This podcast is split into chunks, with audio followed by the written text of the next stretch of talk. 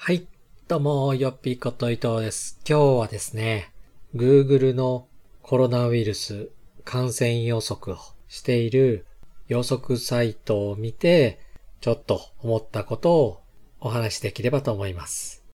これはどういったサイトかというと、新型コロナウイルスで感染予測の数、それに伴う死亡者数の予測などを Google がですね、予測した数値になります。都道府県別に表示されているので、ご自身の住んでいる場所が気になる方は概要欄に貼っておきますので、チェックしてみてください。で、そこでね、非常にリアルな数字がですね、出ていて、天下のね、Google 先生が出したデータということで、私自身も気になってるんですが、死亡者数の予測として全国で一番多いのは北海道、そして大阪府、そして東京都の順で多いと予測されています。最近ニュースの方では北海道の方で感染者数が非常に増えているというですね、情報はあったんですが、大阪がね、第2位だっていうのがね、非常に私の中では驚いています。東京の方がね、人口的には多いんですが、このデータによると東京都よりも約1.5倍大阪の方が死亡者数が多いという感じなんですね。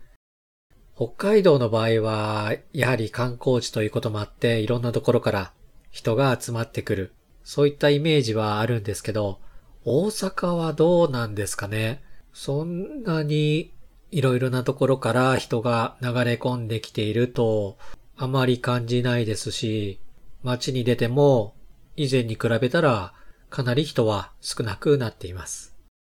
当然ながら緊急事態宣言があった頃はね、街中には歩いてる人すら少なかったんですが、そこに比べると多少ね、人は増えてるとはいえですよ。大阪の場合は外人もね、非常に多く、震災橋とか南とか、そのあたりは日本人よりそれ以外の国の人の方が多いんじゃないかと思うくらいだったので、そう考えるとかなり人は減ってるんですよね。ただそれでも死亡者数は東京より多いということでね、これがどこかのサイトが適当に出しているデータや数字なら予測数字といってもね、なんとなくくらいしか当てにしないんですが、今回はあの Google 先生が出した数字ということですね。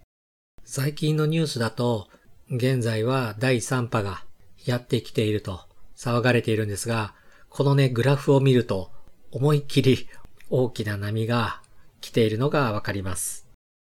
だからといってできることというのは限られてるんですが、当然ね、このウイルスが完全に消滅してしまうことなんてないでしょうし、これからも何十年と、もしかしたら何百年にわたって付き合っていかなければいけないわけですから、うまく共存できるね、道が早く見つかればいいなと思うばかりです。今回、このサイト、そしてデータが公開されたのが17日の午前中ということですので、今後のね、動向を見ながら、何かあった時にも医療機関がパンクしないようなね、状態になってくれればと思います。とはいえ、音声配信はコロナに負けることなく、これからもぼちぼちと配信していきますので、まだフォローしてないよという方はですね、ぜひフォローよろしくお願いします。ということで、本日はこのくらいで、それではまた